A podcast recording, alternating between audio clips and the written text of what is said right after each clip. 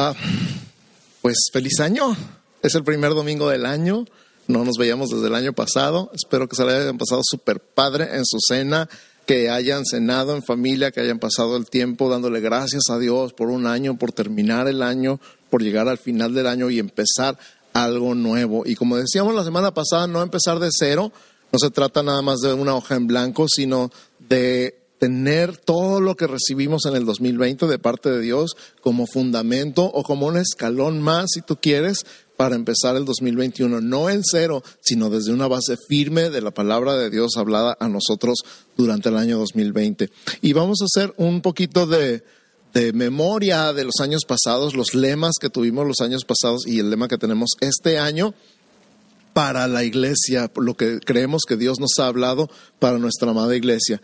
En 2019 le llamamos el año de la profundidad y tratamos de profundizar, meternos en la palabra, meternos en el carácter de Dios, meternos más profundo en una relación íntima y personal con Dios, de tal manera que nuestras raíces estuvieran bien profundas, nuestros cimientos estuvieran bien firmes en una relación personal con Dios, con el Espíritu Santo, con la palabra, para que pudiéramos comprender y conocer un poquito más acerca de Dios. Y el verso que hablamos, ese año nuestro lema fue Romanos 11:33, pero nos seguimos hasta el 36 y dice Romanos 11:33 al 36, oh profundidad de las riquezas, de la sabiduría y de la ciencia de Dios. Qué increíble versículo cuán insondables son sus juicios. O sea, por más que los exploremos, por más que nos metamos, nunca vamos a terminar de conocerlos. Siempre va a haber algo más. Que inescrutables sus caminos, una vez más, por más que los analicemos, siempre nos van a dejar con la mente así como mareada porque es demasiado su sabiduría, sus juicios, sus caminos. Y dice, porque ¿quién entendió la mente del Señor? ¿O quién fue su consejero? ¿O quién le dio a Él primero para que le fuese recompensado?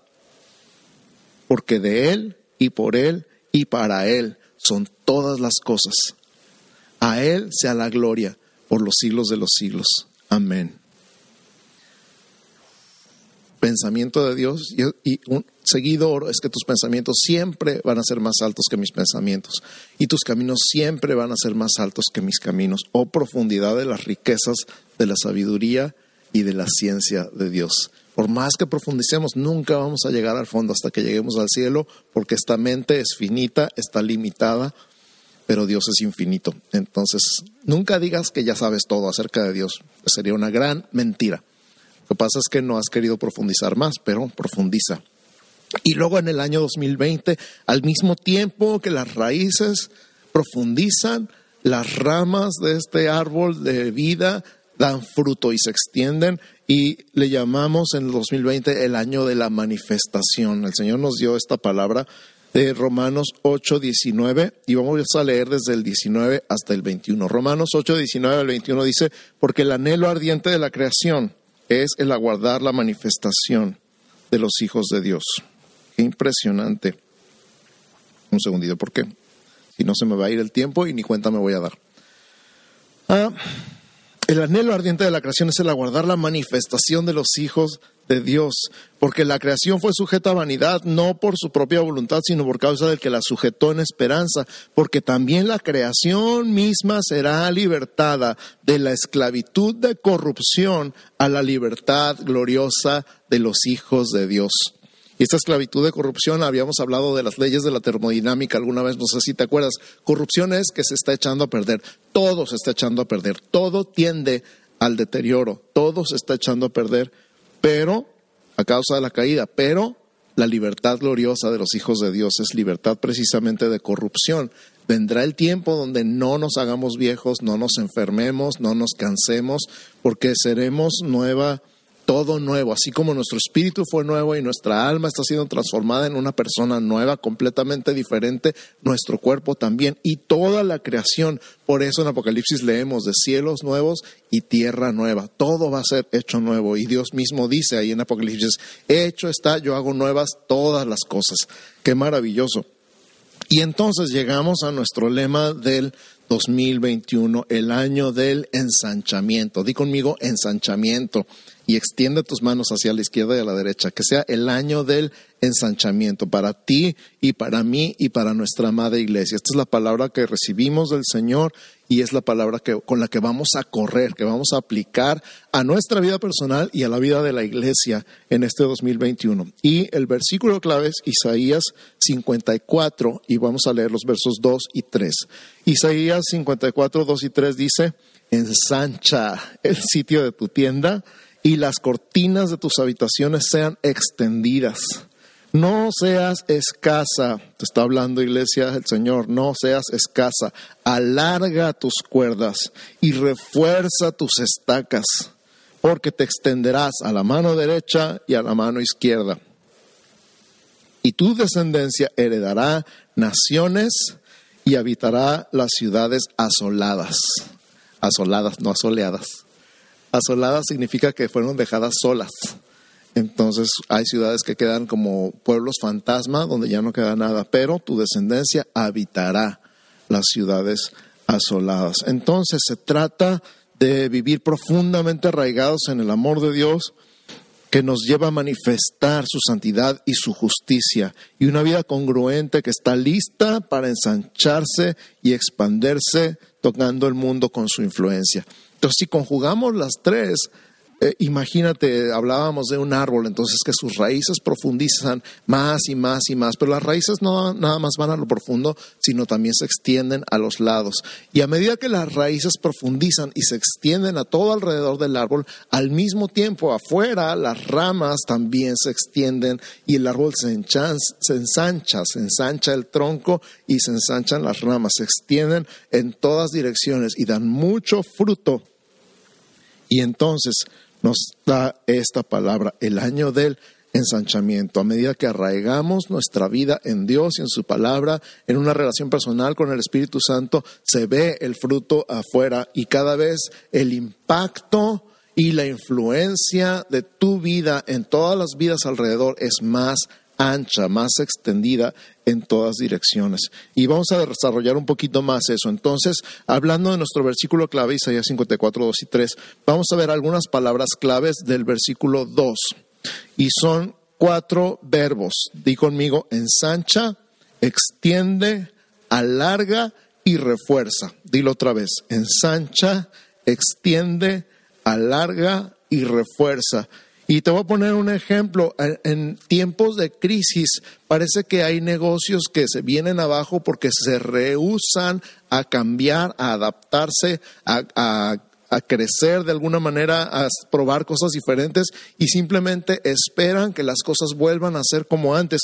Sin embargo, ha habido negocios que han hecho esto, se han ensanchado, se han extendido, han alargado su alcance, se han reforzado y han crecido exponencialmente en tiempos de crisis porque se han adaptado correctamente. Esto es un ejemplo nada más. Ahora, en tu vida y en mi vida, eh, nuestra cobertura si queremos hablar en, el sentido parecido a un negocio, nuestra cobertura sería nuestra tienda, nuestras habitaciones que fueran muy chiquitas y las mujeres se identifican porque siempre quieren una casa más grande.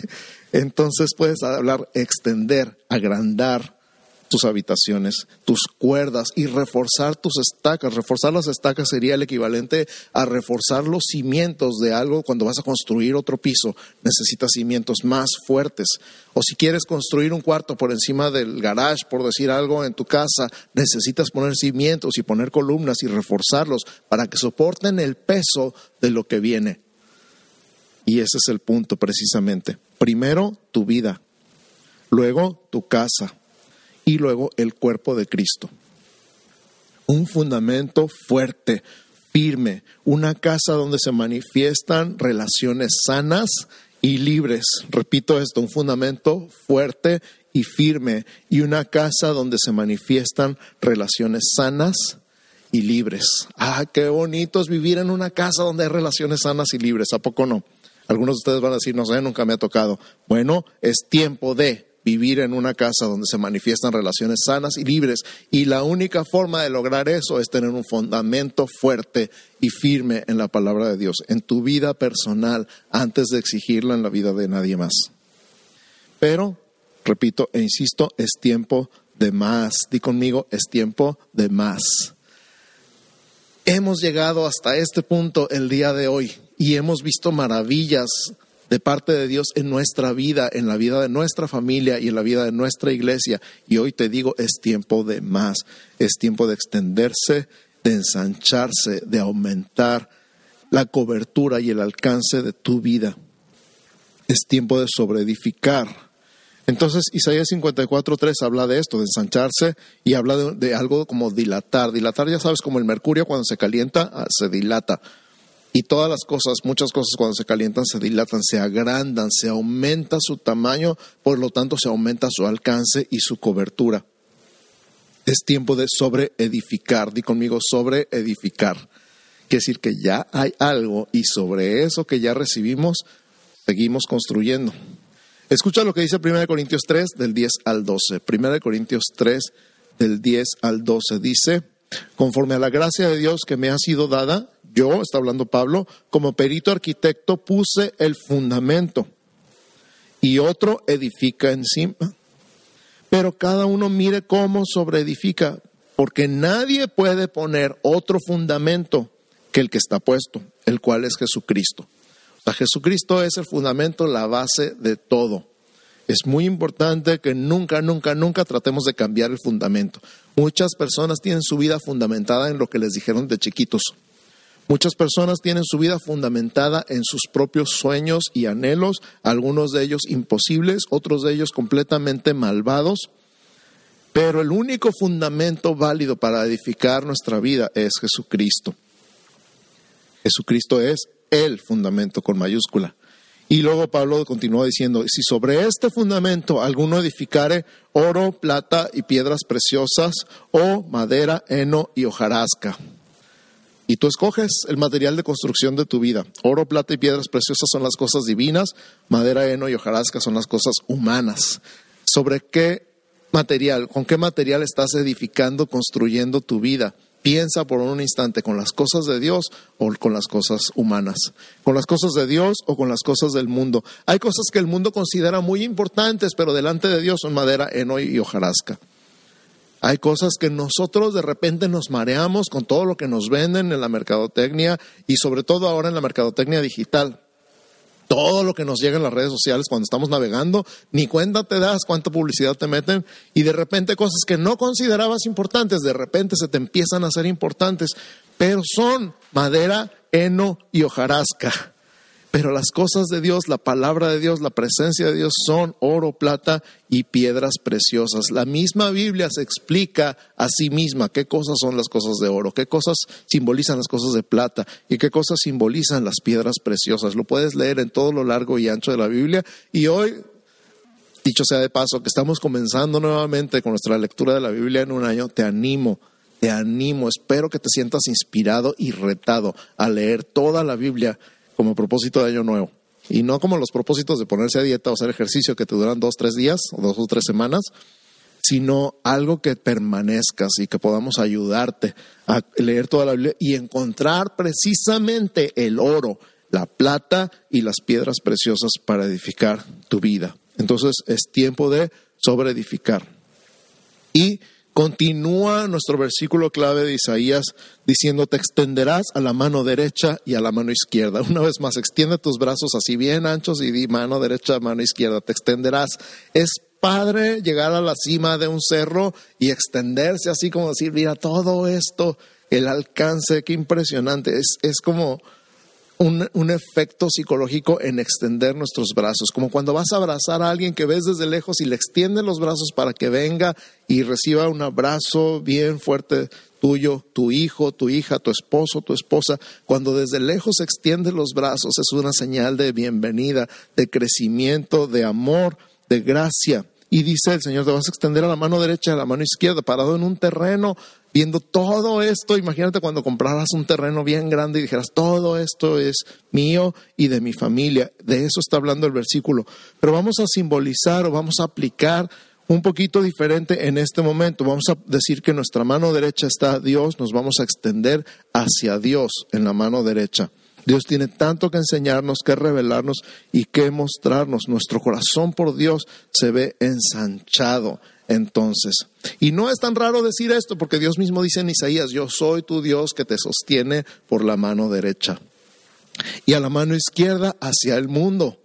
Nos vamos a extender también hacia el mundo. Al mismo tiempo que nos agarramos de Dios con todas nuestras fuerzas y nos extendemos hacia Él, nos extendemos hacia el mundo y nuestro corazón por el mundo será ensanchado. Y esto tampoco es tan extraño porque Pablo dijo, yo estoy crucificado al mundo y el mundo está crucificado a mí. Entonces parece que de un lado estamos extendidos hacia Dios, a todo lo que da nuestro ser, y hacia el otro lado estamos extendidos hacia el mundo, a todo lo que da nuestro ser. ¿Sabes qué me recuerda esto?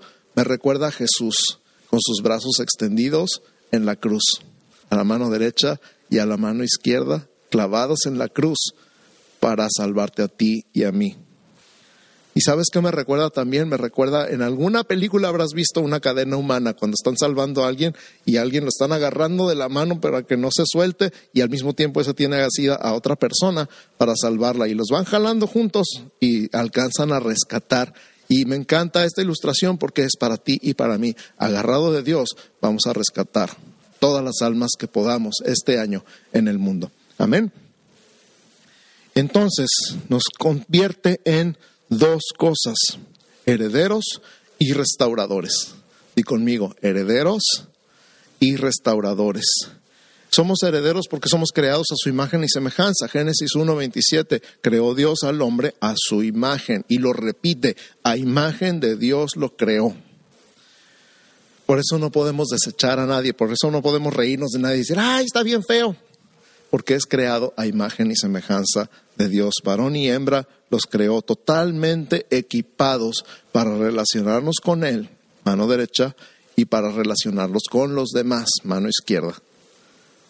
Totalmente equipados para relaciones con Dios y relaciones con el mundo. Y los bendijo Dios, dice el 28 de Génesis 1. Los bendijo Dios y les dijo, cinco verbos, fructificad, multiplicaos, llenad la tierra, sojuzgadla y señoread en los peces del mar, en las aves de los cielos y en todas las bestias que se mueven sobre la tierra.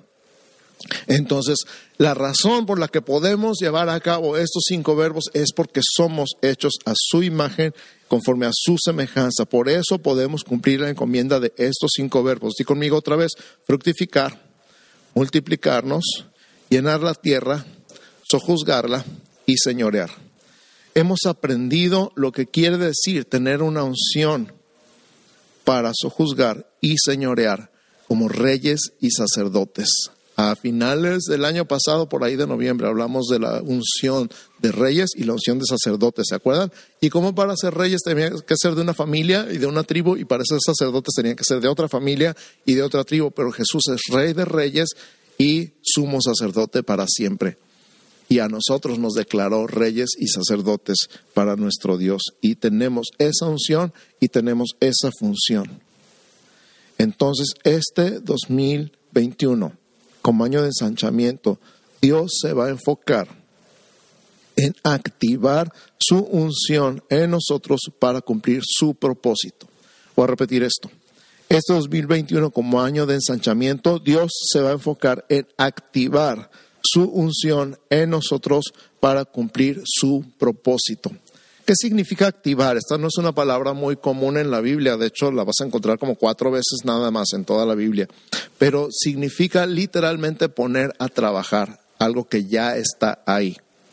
Cuando la busqué, la palabra activar en la Biblia habla de los constructores, principalmente los constructores en la obra de la edificación del templo, y se me hizo tan interesante que los sacerdotes y los levitas fueron a la construcción para activar a los constructores. Parecería como que los constructores estaban ahí nomás esperando a ver quién les daba la orden de empezar.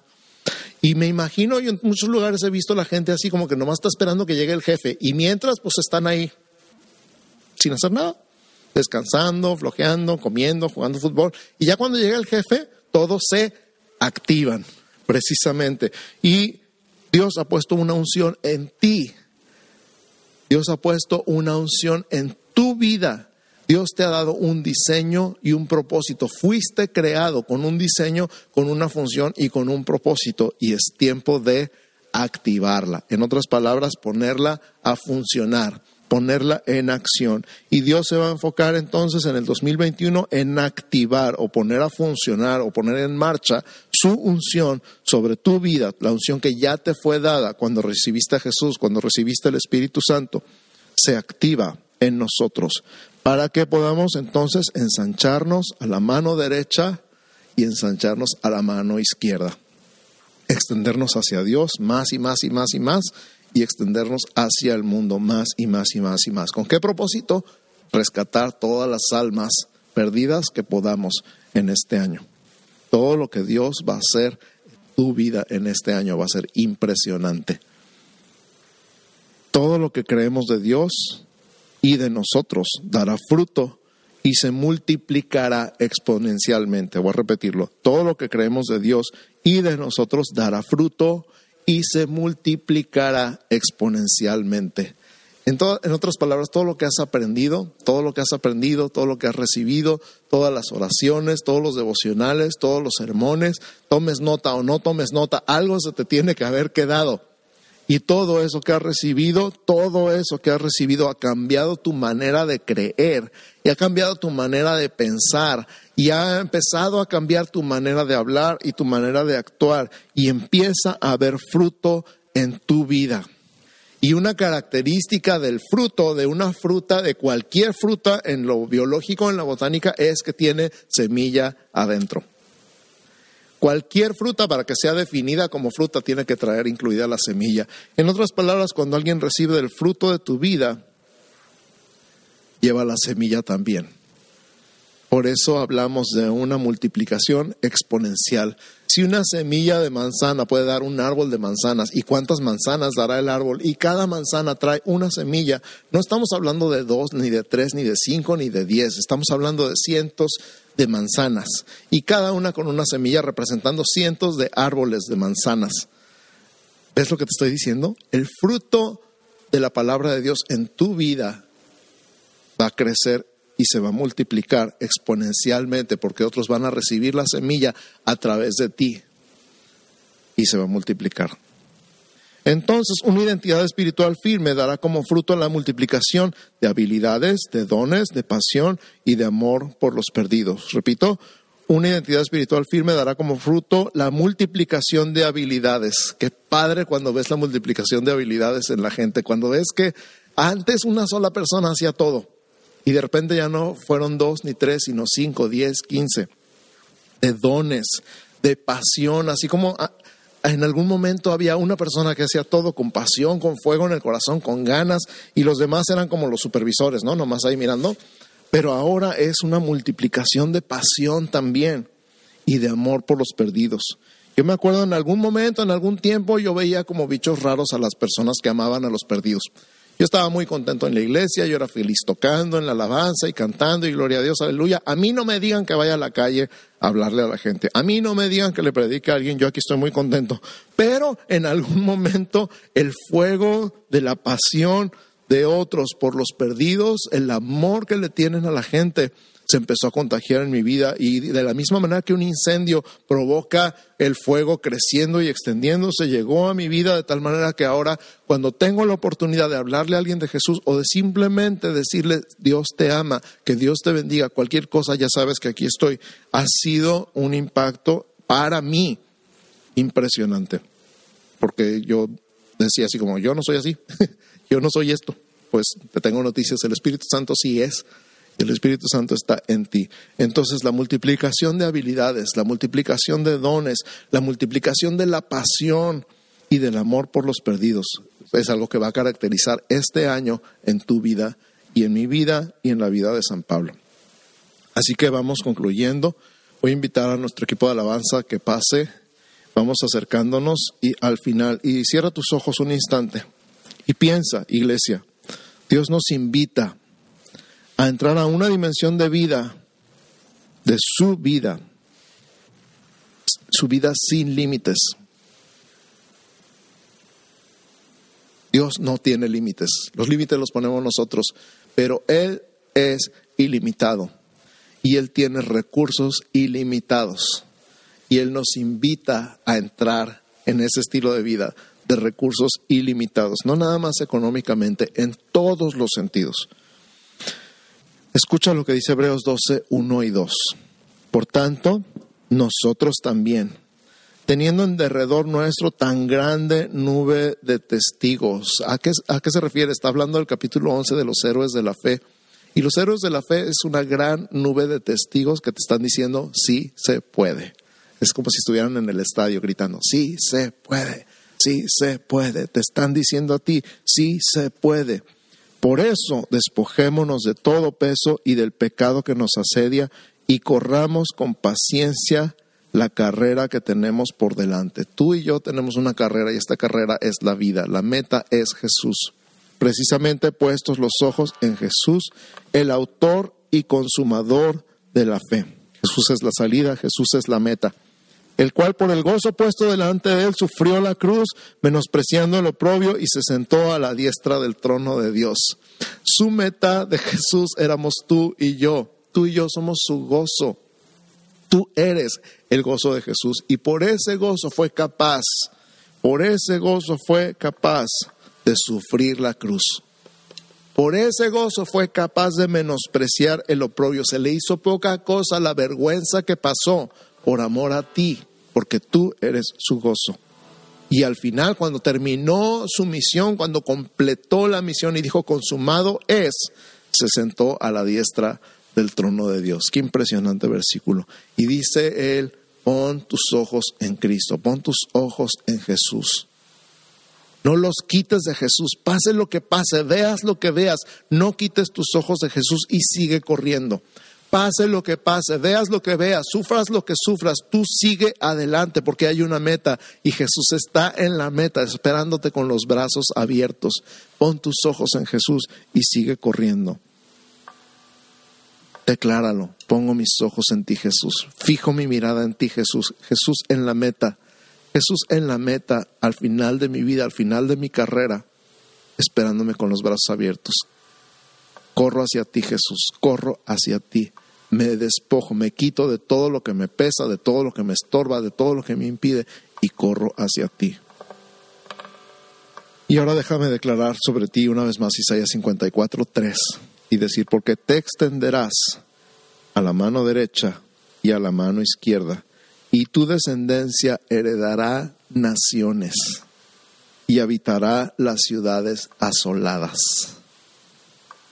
Una vez más, y Dios te está hablando de naciones. Otra cosa que yo tenía muy olvidada ahí en mi lista de prioridades, orar por las naciones. Y de alguna manera o de otra empezaron a llegar peticiones de gente que no conocía, mexicanos o extranjeros en otras naciones. Particularmente tengo un amigo en China, uno en la India y uno en España, que de vez en cuando dice, acuérdate de orar por mí. Y, y cuando es personal es diferente parece como un llamado macedónico. Acuérdate de orar por China, acuérdate de orar por la India. Andhra Pradesh se llama el lugar donde vive esta familia. Y acuérdate de orar por España. Y a lo mejor Dios te ha hablado a ti de un país en particular que de repente dices, no sé por qué me acuerdo de ese país, me dan ganas de orar por él. Ora por él. Nada más ora. no, no, no te estoy diciendo que agarras reservaciones iguales para allá y Nada más empieza por orar. Ora, ora, ora. Dios te puso un país en tu mente, en tu corazón, ora por él. Márgalo en el mapa, escribe su nombre en algún lado donde te acuerdes, veas y ores. Y a lo mejor te pasa lo mismo que a mí. Alguien te manda un correo, quién sabe cómo, o te contacta en LinkedIn o en Facebook y quién sabe cómo te pide oración por ese lugar donde está ministrando. Y tu cobertura se extiende hacia ese país. Y vamos a hacer eso ahorita en este momento. Entonces cierra tus ojos, así con tus ojos cerrados, me voy a cambiar otra vez de lugar. Acá.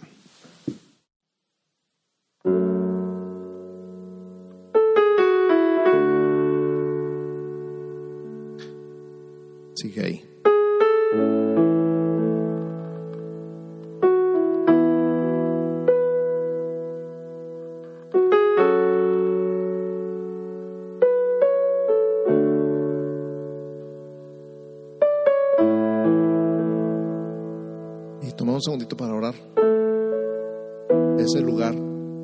puso en tu corazón. Y declarar el reino de Dios establecido en ese lugar.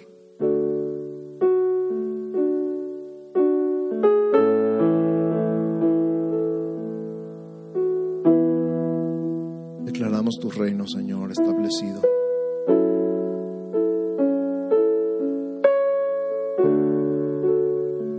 Y ora por esos lugares específicamente, Señor, establece tu reino en el sur de China. Establece tu reino en la India,